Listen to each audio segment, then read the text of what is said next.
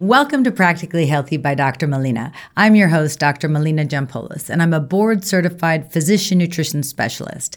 And I started this podcast to take the latest science and really help you figure out what you should do, can do, and eventually will do when it comes to food, fitness, and everything that's involved with helping you become the best version of yourself. My guest today, I am so beyond excited to have uh, Dr. Christopher Gardner, who's a professor of medicine um, at Stanford University in, correct me if I'm wrong, Christopher, the Department of Nutrition Science or in the medical school itself? So we don't have one. So we have a Stanford Prevention Research Center, which is one of the divisions of the Department of Medicine. It's very public health oriented, but Stanford doesn't have a school of public health.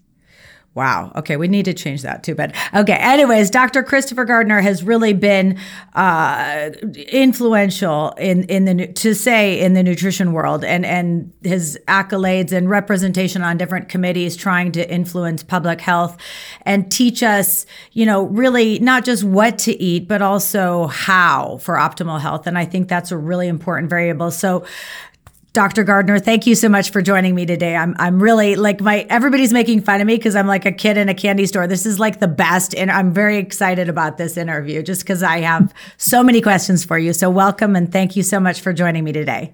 Thanks. Pleasure to be here. I'll do the best I can. There's a lot of questions out yeah, there. I there are a lot of questions and I mean, actually, you know, I think that's something I love that you said that right off the bat because it's something that I struggle with because everybody wants answers in nutrition.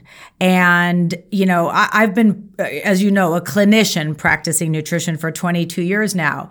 And, um, nutrition science is complex and people do not understand how difficult it is to do these types of studies. I mean, I was talking to my mother about this last night where, you know, most people can't even remember what they ate yesterday, you know, and right. and to say, "Hey, how much red meat did you eat 10 years ago? Let's see if you have colon cancer now." You know, it is really really hard to do nutrition research it's not like there's you know a blood pressure drug and you give somebody a pill for 3 months and then you measure their blood pressure again so you know i think it's really important for people to realize that you know experts in nutrition like yourself it's not that you don't know the answers. It's that it's very hard to get down to those, you know, actually true answers because of how complex nutrition science is. Yep, absolutely. My two new favorite phrases, Melina, are instead of what and with what. Instead of what and with what.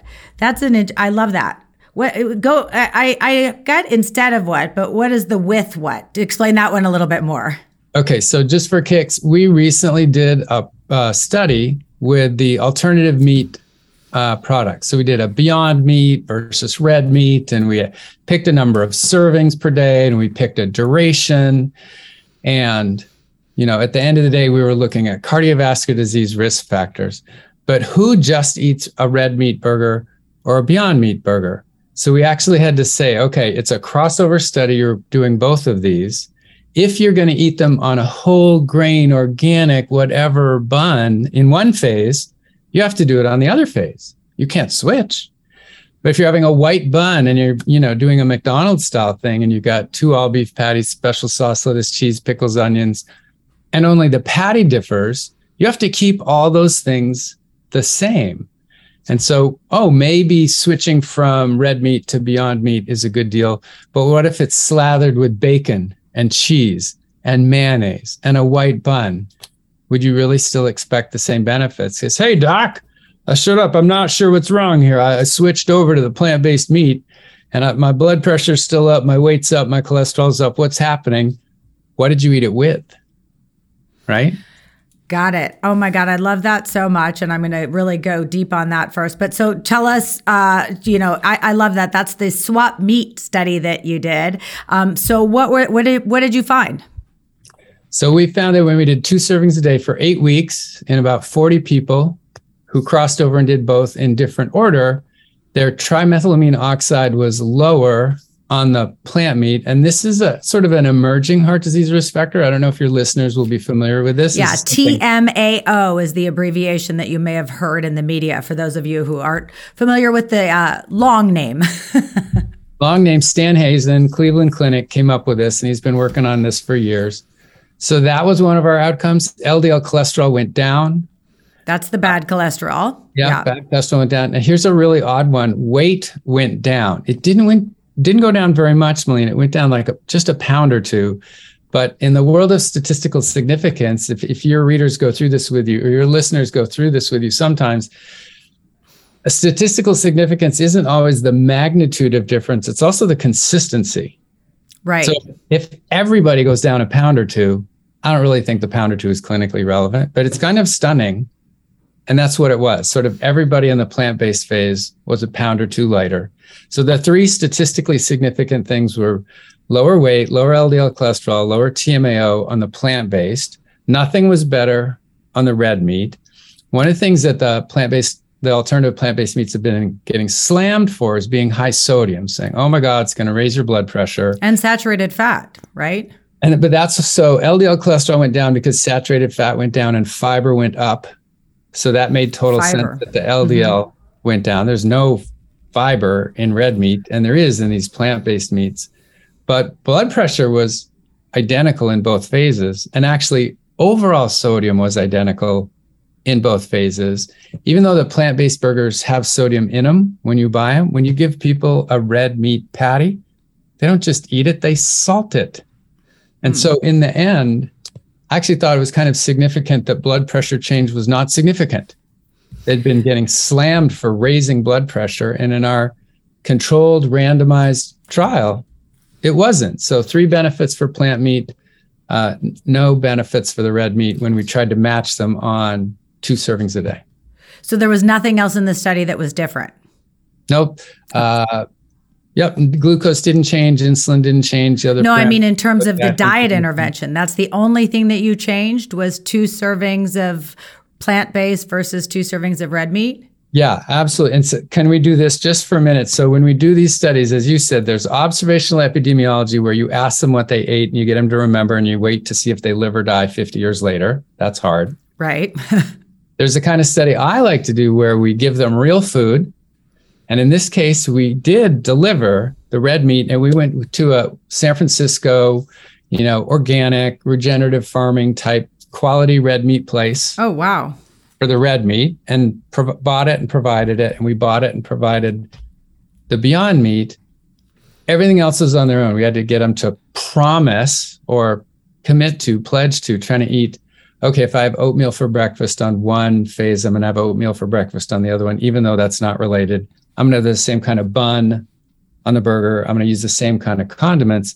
The other study that I know you're aware of is I could have incarcerated them right? I could have had a building, iron right. bars, cooked all the food, handed it to them, controlled everything that went on it, which is another really valid way to do this in a very, very rigorous way, but not very generalizable. And so yeah. our studies are not perfect when we do this, but we try to make them as rigorous as possible. And they're more generalizable because they're eating at home in the context of real life. Yeah, I think I love I love that idea, and I think that's really important to understand. I, I do think I think all of your studies really do a great job in trying to navigate real world uh, you know, with having some intervention, something that's different for those of you who don't understand how research is done. This one is really interesting to me, though, because um, I did. I've been asked a lot about these meat substitutes, obviously, it, by patients and also in the media. And, you know, I, I, felt like they were fairly high in saturated fat. It's not like it's, you know, a, a black bean burger. I mean, these are pretty, and, and also there's a lot of negative press on ultra processed foods. So your, your findings really, you know, the decreased LDL, the decreased TMAO isn't so surprising, although I'm still unsure the real clinical relevance of that just because things Agreed. you know I, I think that's that's a, a maybe relevant um and wait what was the third one That Wait, was- just a little bit. That's surprising to me. Yes. And, and, I mean, do you have any theories about that? I, I I mean, first of all, were these people pre-diabetic or anything like that? Because if so, Nope. then that might explain it. Generally healthy people, and we and if you looked at the caloric level, we were providing the same level of calories for the for the alternative meat and the real meat, and everything else they were supposed to be eating. No one was trying to lose weight. It wasn't a weight loss study. So I can't explain it. It was a very small amount. It was just very interesting that it was so consistent across everybody.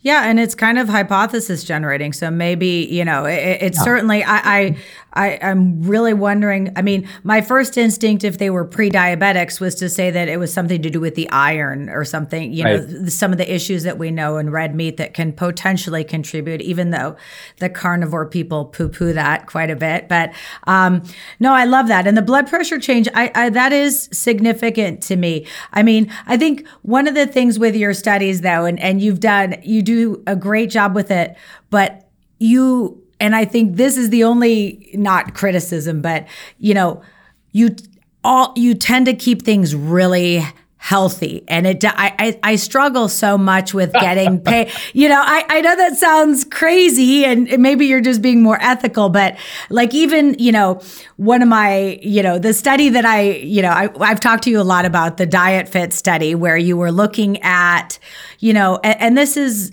a really exciting area, I think, in, in nutrition and in medicine in general. The idea of making things more individualized for the person. And, and that was really the goal, I think, of that study. And you were, you know, uh, ahead of even what the you know the NIH 2020 2030 initiative for precision nutrition but i mean uh you know that study i still i still don't buy the insulin resistance part of it but i, I still struggle with that just because of my own clinical practice. And and but you know i think the for me the take home was with that study which for listeners just to explain it a little bit it was it was a study that looked at whether people responded better to low fat or low carb um, based on their genetics uh, and also whether they were responsive to insulin or not. Am I am I describing that correctly? Yeah, we were looking for a personalized precision nutrition approach. Yes. Yeah, and that's you know a, a definitely a passion, and everybody's trying to do that. It's certainly the holy grail, and, and basically, I mean. I, I think what was interesting to me is you fed both of those groups a very very healthy talk about the diet intervention because and, and then i want my listeners because again the podcast is called practically healthy and it just your interventions seem really much healthier than the average. And i know that's what we're aspiring to but um, so what what was the diet intervention in both of those? Because i i you know i love that study and i think it's a it's a you know one of the best that has been done in this field and you know we can only learn and grow from it and do subgroup analysis like i want to do someday Okay. So I'm going to introduce a, a new term, equipoise, and I'm going to bring back the instead of what.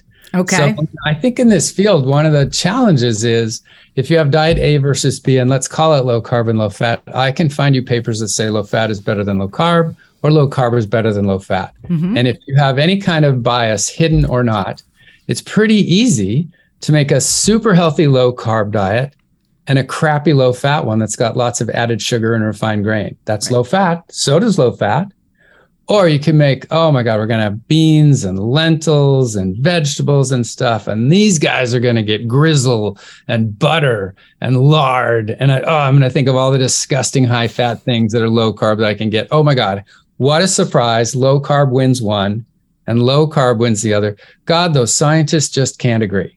right And really, it's the instead of what. And so the term equipoise to me is did you make them equal in terms of equally challenging? Uh, I, there's one of my favorite low carb, low fat studies where low fat, they almost had to do nothing to change. And low carb, they had, it was so low, they had to pay attention to everything every single day. And so I think, oh, low fat, you're pretty much already there. Good, fortunate for you, you got randomized to that. You don't have to make many changes. How how could you expect not making many changes to have an effect? right So what we did in our diet fit study was we asked. Uh, this is going to sound silly, but we called it limbo titrate quality, and the limbo was can you get down to 20 grams of fat or 20 grams of carb a day initially, just to anchor you really low? And people who might not realize this, the average American eats probably 200 to 400 grams of carbs a day, and they eat 90 to 100 or more grams of fat per day. So 20 is an enormous change. It's very, very, you really have to restrict all the majority of sources of fat and carb to do that. And then we said, all right, this is mostly to anchor you really low. We have a study where we're actually trying to see if some people are predisposed to do better on one diet or the other. And because we've randomly assigned you, you might have got randomly assigned to the one that isn't going to work best for you and hard for you. And we want to respect you as an individual. If you're really hungry, if you're feeling deprived, that isn't something that you could maintain. So after you've achieved that 20 grams a day, go ahead and add five or 10 grams back the next week. How are you feeling now? Okay, add five or 10 grams more if you're still feeling deprived and you can't continue it. Do this until you can look us in the eye and say, you know what, Professor Gardner, this is it. This is the lowest I can go. But if this works for me, I could maintain this when the study's done and I'd be excited about it when it's done. So, Melina, we gave everybody sort of the flexibility to reach their own low level of carb or fat. But one of the last tenets of this was quality. So it was limbo, go really low, titrate, find this place that's low. But please don't buy low fat cookie or low carb chips. That's correct. Go to the farmer's market, cook for yourself. We're going to give you lots of help with a health professional to have the best quality carbon low fat diet. So a funny thing happened from this is that one of my colleagues who is a low carb enthusiast mm-hmm toward the end of the study said, Christopher, you screwed up the study. You spent all these millions of dollars and you messed up. And I said, How did I do that? He said, Well, you told both low carb and low fat to not have refined grain or added sugar. And I said, What? How does that mean I messed up? All the professionals I know, health professionals would say, those are bad for you, whether you're low fat or low carb. He says, yeah, but when people go low fat, they eat refined grain and added right. sugar, which I think is what you were getting to earlier. Yes. Is I by, by seeking this equipoise, by trying to make them both healthy diets, I was trying to give them both the best chance to do well, but it also wasn't realistic because that's not what the American public does. And I also think the same would be true for something like keto. People don't understand the keto diet. It's actually right. a very high fat diet not a high protein diet. We just finished one of those studies. Yeah, I want to talk about that next. So the American public thinks it's all protein. Right. And actually, if you eat a lot of protein, it gets turned into carbs and throws right. you out of ketosis. And so, yes, that was uh, that was the approach we took for the diets, which I think was appropriate. But you're right, could be critiqued as, yeah, but that's not realistic. Yeah. Well, I think so. I'll tell you what I learned from it because you know, as you know, I I, I am sure that I have my own bias about uh, insulin resistance and and the role of car. I, I know I do, but it it it comes from 22 years of experience seeing patients, so I'm allowed to have a little an opinion. Um, yeah. You know, but what I really took home from that was, you know, first and foremost I need to focus on quality with patients and also with you know media communications and books and focusing on whole foods minimizing you know ultra processed foods in particular and as you said the refined grains and sugar and if i don't do that as step one nothing else matters you know i, I can put them on Great. any what the macros but you know, I I do think, and, and from from my practice, I do think that you know the the insulin sensitivity part is a little bit more nuanced, and I do find not that people have to go ultra low carb because I find first of all that most women don't do well on those types of diets, and they're also not very livable as you talk about. But and then I, I do, and this is where it's going to be interesting, and I was going to ask you what you thought about because you were very early on in the genetic side side of things. Um, and the the three SNPs, the three little parts of your DNA for listeners who don't know what that is. Um, you know, now in retrospect, you know, may not have been the most robust for what you were specifically looking to show. So, you know, have you is that would you agree that there I, there is some potential still where we may be able to be more uh, personalized with people's genetics or their microbiome or any of the new omics sure. fields layering that on top of but starting first with with quality Right. So, I, yeah, I think the microbiome and the genetics could provide some great insights to personalization, but I can promise your listeners nobody's going to end up genetically being predisposed to the cinnamon bun diet or the green jelly bean. Di- like, I'm holding out. Maybe I'm the one who's supposed to be eating cotton candy. No, it's not going to happen. If you eat a whole food plant based diet, and then some of you are more low carb or more low fat or more high protein. Yes, that is totally possible. But the foundation of this, regardless of genetics, is likely to be fairly similar. And to be fair, we did have these three single nucleotide polymorphisms, these three deviations in the genetics. And the reason we had pursued that, Melina, was because a group had gone into our old A to Z weight loss study. That was Atkins, Zone, Ornish and a traditional health professionals approach. They went back and looked at the genetics and they said, we have a hypothesis about this combination I see. of three SNPs.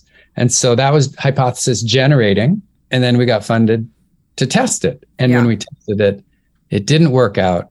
And I now actually am on a scientific advisory board for Zoe, which is a personalized nutrition group out of the UK with a huge group of, of university based investigators. And they started with a group of a thousand twins that yeah. they've been studying. They're measuring sleep, microbiome, genome, everything else. And when it all comes together for things like glucose responses to food or triglycerides, genetics is a very small component of what they're finding. And in all the genetic, genetics done work that's been done for overweight and obesity, of the 50 to 100 different genetic deviations or these SNPs that you mentioned, altogether they're only explaining about 5% of the variability that they find.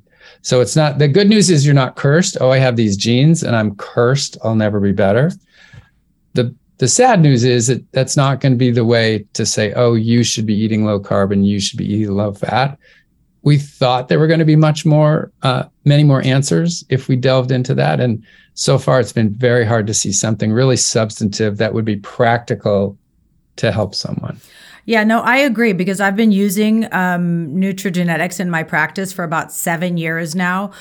More on an experimental way, honestly. I mean, my, you know, uh, and and and my hope still for um, nutrigenetics is is the low fat versus low carb is that's a moot point. I, I, think the quality is the most important and, and things that you talk about in your new study, which I want to make sure I have time to discuss. But what I, I'm still hopeful that at least because we're opening the door to a wider variety of dietary patterns. So again, to tease your new study, Mediterranean diet versus healthy or keto.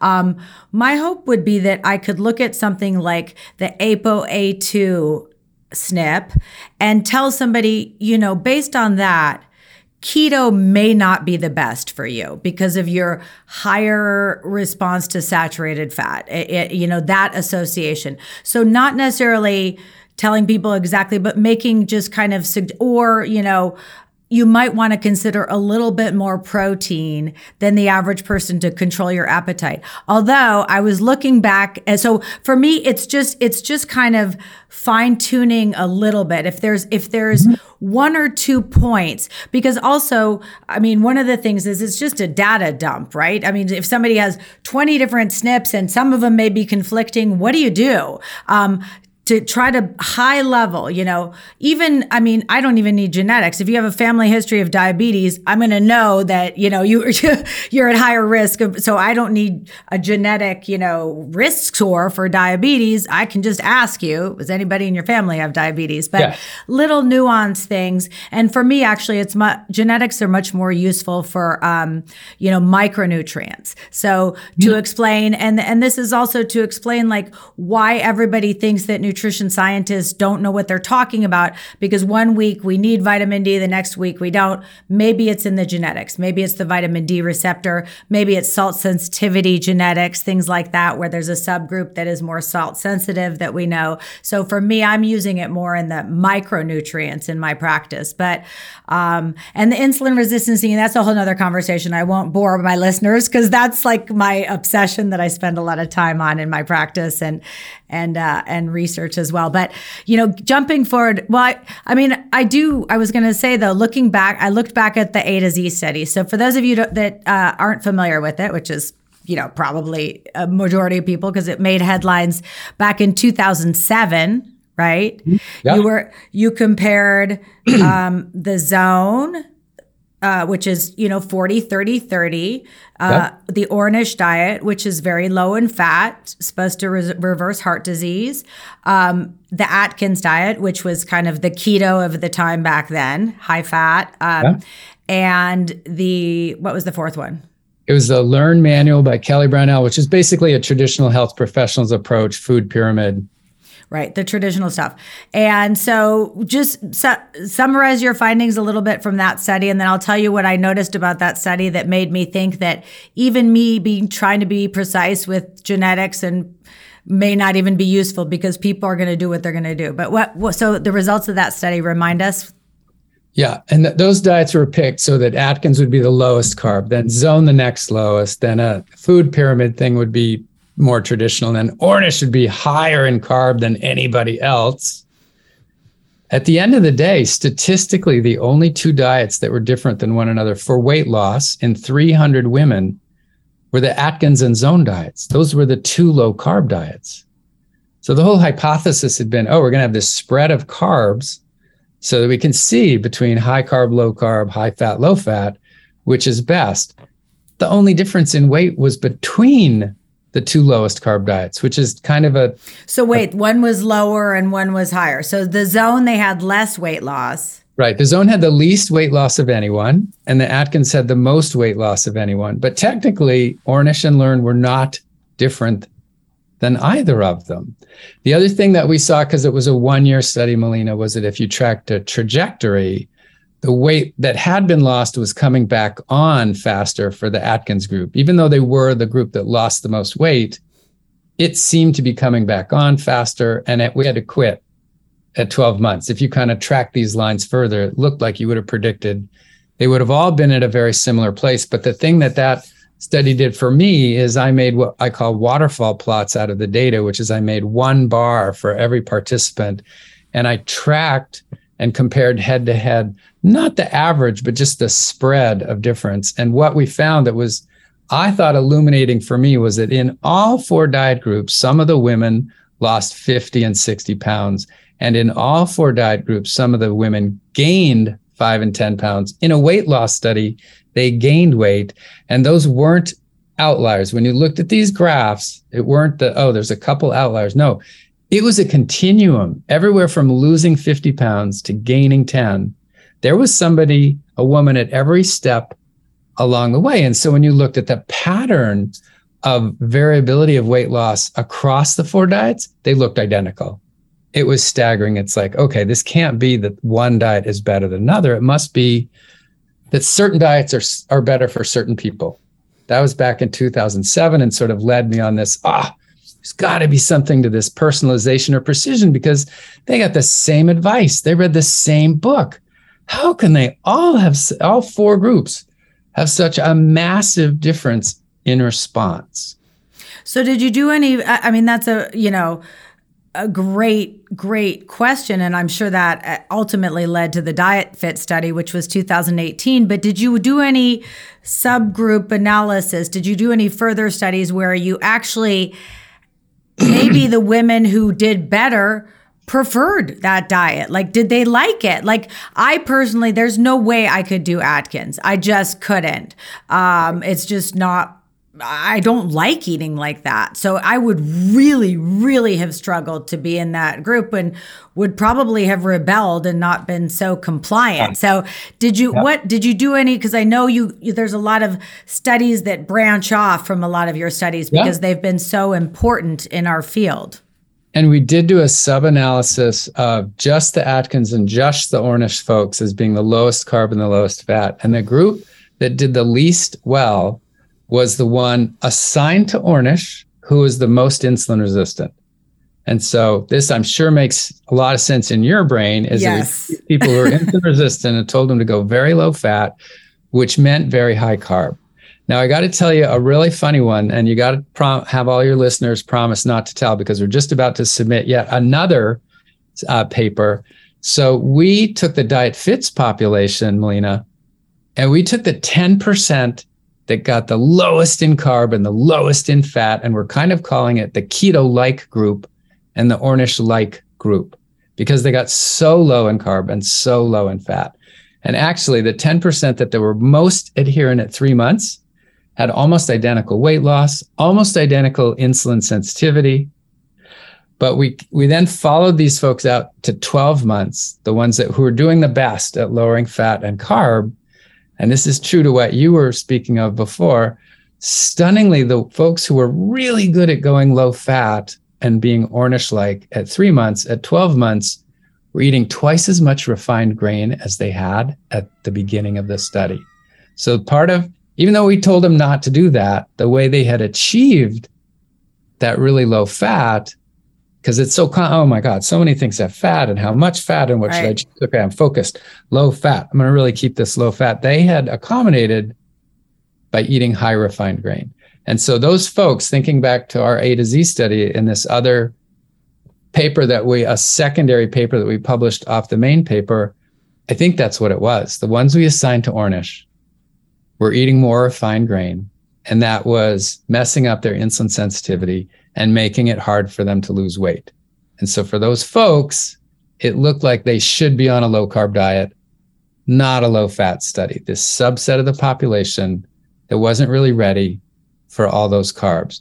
Now, in Diet Fits, we kind of eliminated that by focusing on the quality and saying everybody right. get rid of refined grain and added sugar, which I think is an important question. But you and others have said, yeah, but that's there's a practical implication here that we have to make the listeners aware of that if they're oversimplistically doing low carbon, low fat, right, they're probably going to do it with refined grain and added sugar. So wait, with the 10% now, you didn't you didn't say what you found in terms of weight loss. It was the the weight loss was equivalent at yes, 12 months. Uh, at, yes, at 12 months, yeah. The only the only thing that stuck out at 12 months really was well, there's two things. There's a lipid profile and then there's the weight. So the weight was very similar throughout. And okay. the folks who were most successful at being extreme they did that just well. Insulin and glucose are actually quite similar. Okay.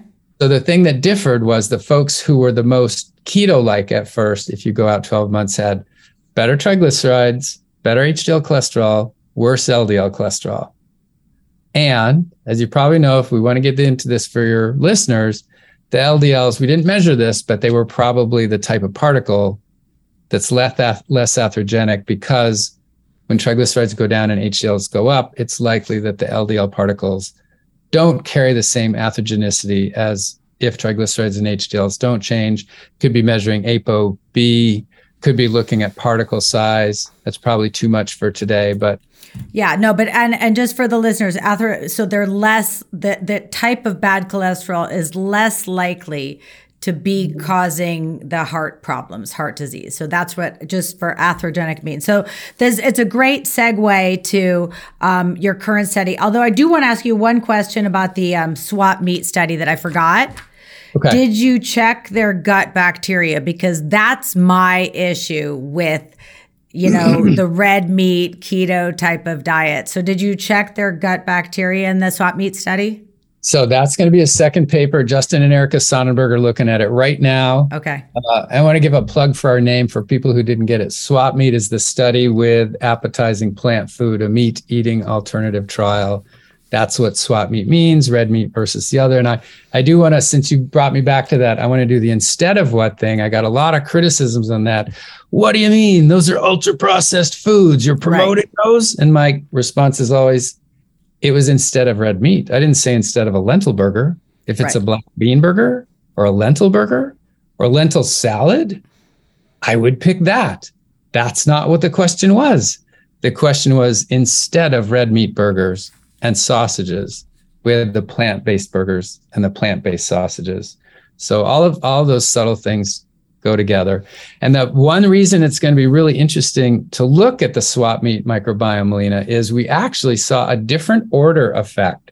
And so here's the idea with the TMAO, this thing that I agree, it's an emerging risk factor. We're not exactly sure how important it is. That tends to go up partly because of some metabolism in the microbiome.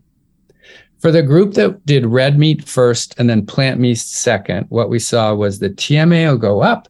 And then when they switched to plant meat, it plummeted back down and stayed low. We had another group that did plant meat first, and then they got red meat, and their, oh crap, their TMAO didn't go up.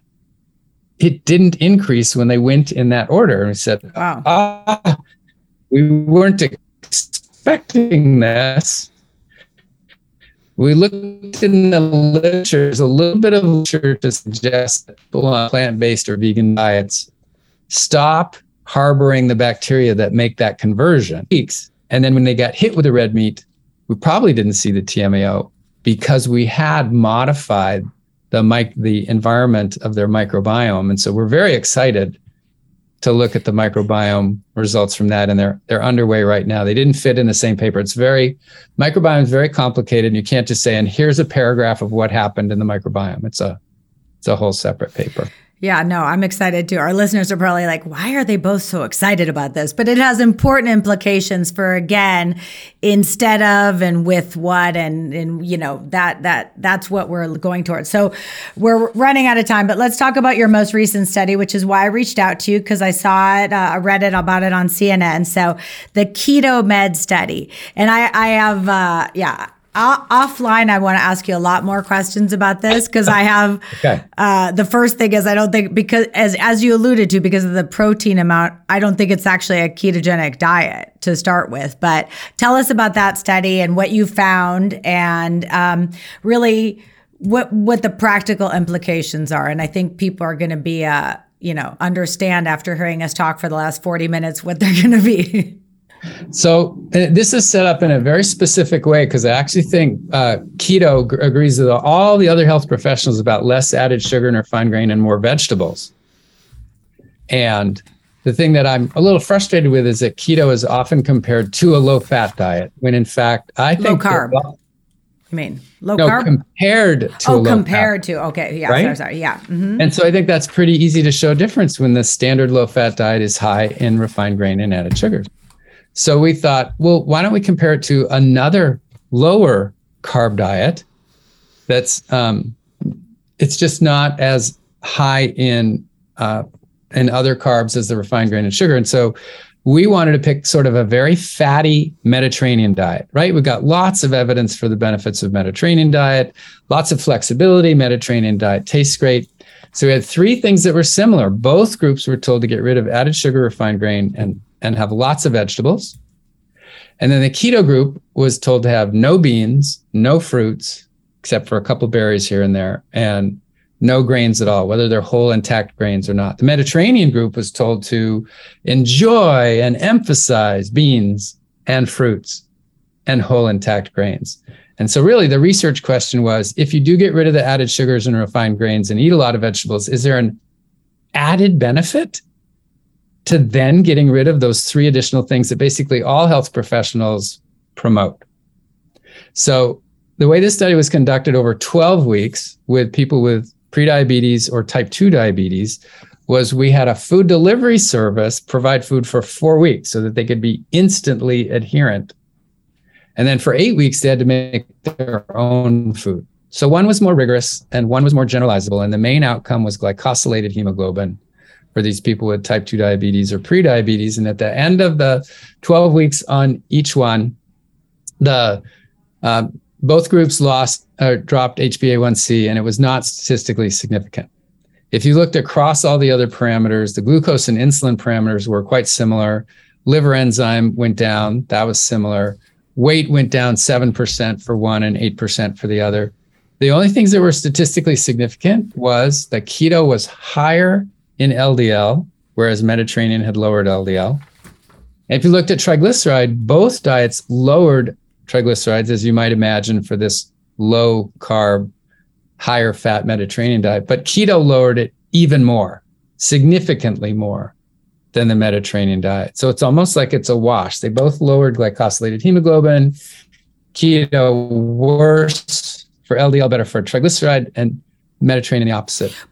But go ahead. No, but the, with the with the LDL, I mean, and I understand the argument about particle size. That's a whole nother, uh, probably more scientific based podcast. But I actually thought with the 15% increase versus the 5% decrease, that the results were even more statistically significant for the difference in cholesterol to the point where I'm not sure that it could be 100% attributed to particle size, especially when you're looking at the Mediterranean diet. So yeah. that one, yeah. I, I don't want to oversell the, the, you know and and also the effect on triglycerides at that level clinically for me i would be looking more at the ldl cholesterol in in risk assessment for a patient yeah because they both saw a decrease in triglyceride but one of the interesting aspects of the study design melina was after doing a crossover and having them do both said the study's over can we come back in 12 weeks and see what you're doing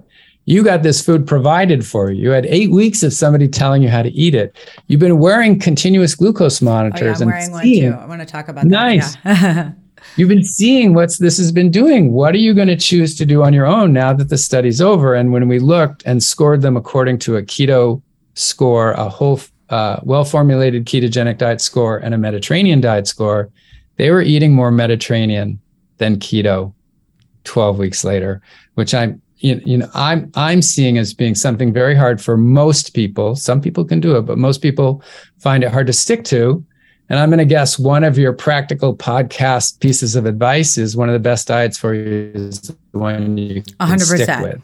Is if you're doing something extreme and stoic and you're craving food and you can really do it in time to get into the bathing suit or go to the wedding but not after that then that what what good is it if you can't maintain it so we thought the sustainability the greater sustainability, of the more Mediterranean like diet was an important conclusion from the study that we did. Yeah. And again, I mean, there were, you know, there were some some things that, you know, I think are, are, are not something that the public really does in terms of the emphasis on, at least not in this country, the emphasis on fish, maybe in both groups. So there was an increase in omega 3 fatty acid oh. levels in both groups, which I thought was interesting and certainly something positive overall. Again, I love that you have a picture of, you know, and this is another thing there's just so much we can talk about but in nutrition there are a lot of things that we agree on you know yeah. that most people that we should be eating well maybe the keto people don't believe in fiber but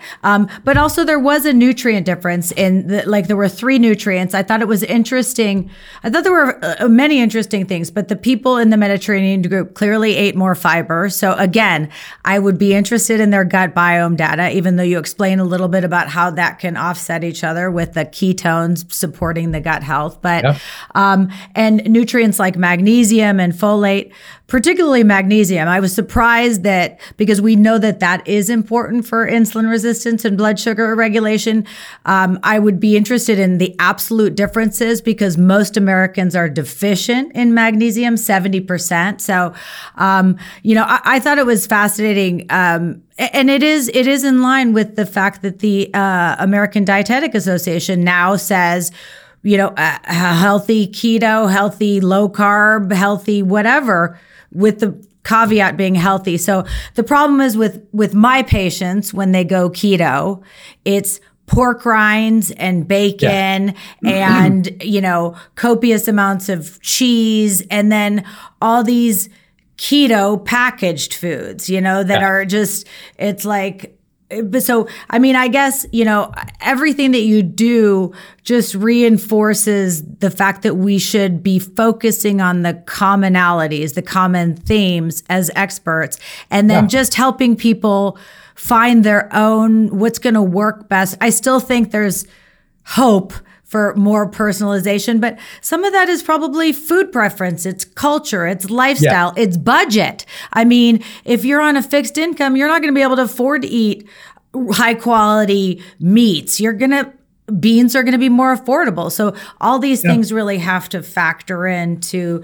Um, but I, you know, I'm I'm I'm your biggest fan with all your studies. I love all this stuff, and I and I love I love dissecting them, which is probably more than our listeners are interested in. Just because I think, you know, there's there's so much interesting, but I'm always coming back to the practical side of things. So so on that level, as we're wrapping up, let let's get into what every, so the A to Z study, the diet fit study, the keto med study, you're working with Zoe. I've been wearing this continuous glucose monitor. I can't figure out what the heck to do with it. Honestly, it's not helping me that much. It's just kind of driving me crazy. So if you have any insight on that, maybe you can, uh, uh, you know, it, it, certainly hasn't helped me refine my diet at all. It's, I think the stress of it is probably making my blood sugar go up more often.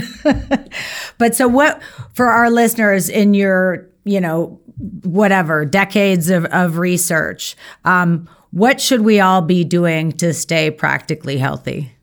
Yeah, and I think you've hit on it multiple times here. So I actually helped the American Diabetes Association with some guideline updates that they did in 2019. It was really funny because I was like the token vegan and they had a token keto person there. And they were really trying to have all perspectives. And I thought, wow, there's going to be a lot of bickering. And there wasn't.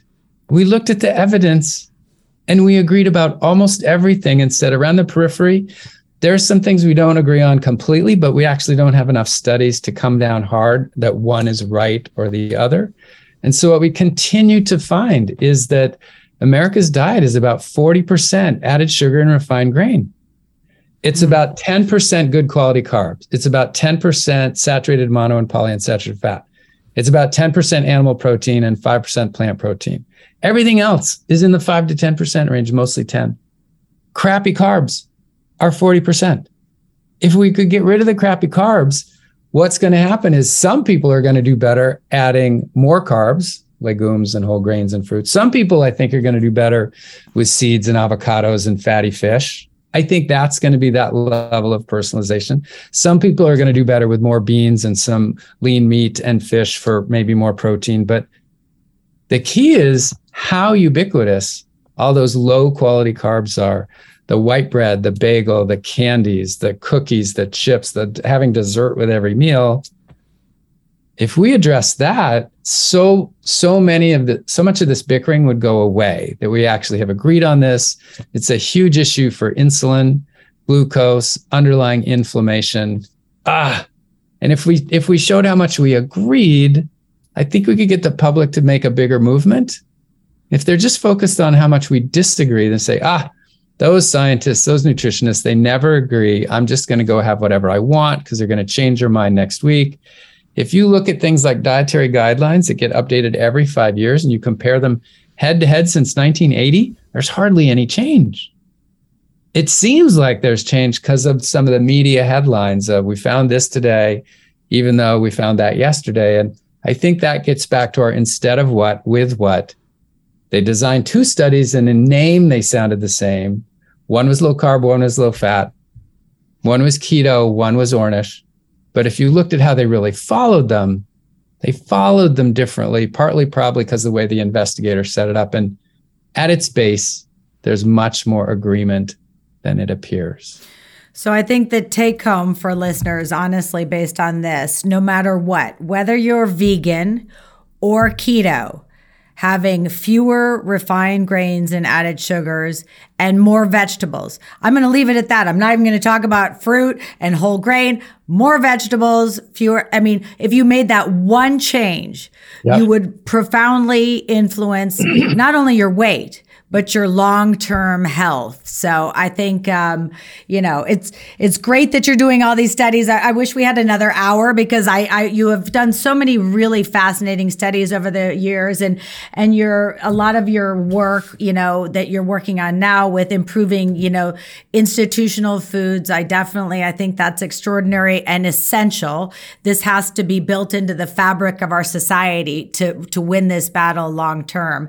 Um, uh, so thank you for your contribution to the field. I, I can't tell you how much I uh, appreciate and respect you and your work and uh, taking the time to come on the podcast. I really hope our listeners, uh, you know, embrace everything that we've discussed today because it is it is really the essence of, of nutrition science and, and eating for optimal health. Thanks, Melina. The one last pearl I'd love to give the listeners is yes. my new collaborations with the chefs and this group we call the Menus of Change University Research Collaborative. So we're working with chefs in institutions like colleges and work sites. And unab- unapologetic deliciousness is the key. You're going to get people to eat more vegetables. You don't want mushy, overcooked, bland vegetables.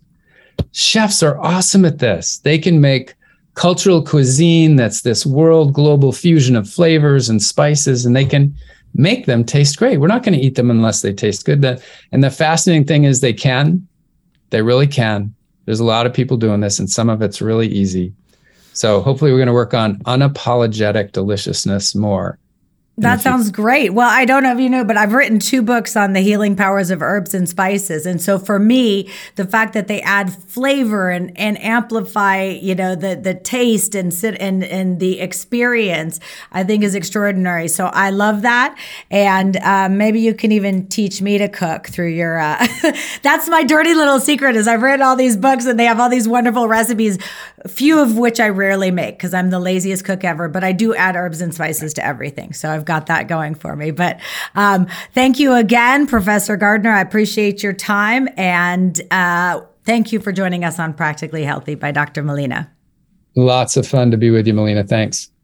I really hope that you found the information in this podcast helpful. I know I did, and I welcome your feedback because I'm doing this for you. So if there's topics that you want to learn about, something that you want to learn more about, if there's something that you want to explain further that I've talked about, please let me know. Comment on my Instagram page, send me an email, melina at drmelina.com, and definitely hit that subscribe button because I'm going to have great new content every single week, and I don't want you to miss an episode. That's it for now. Stay practically healthy.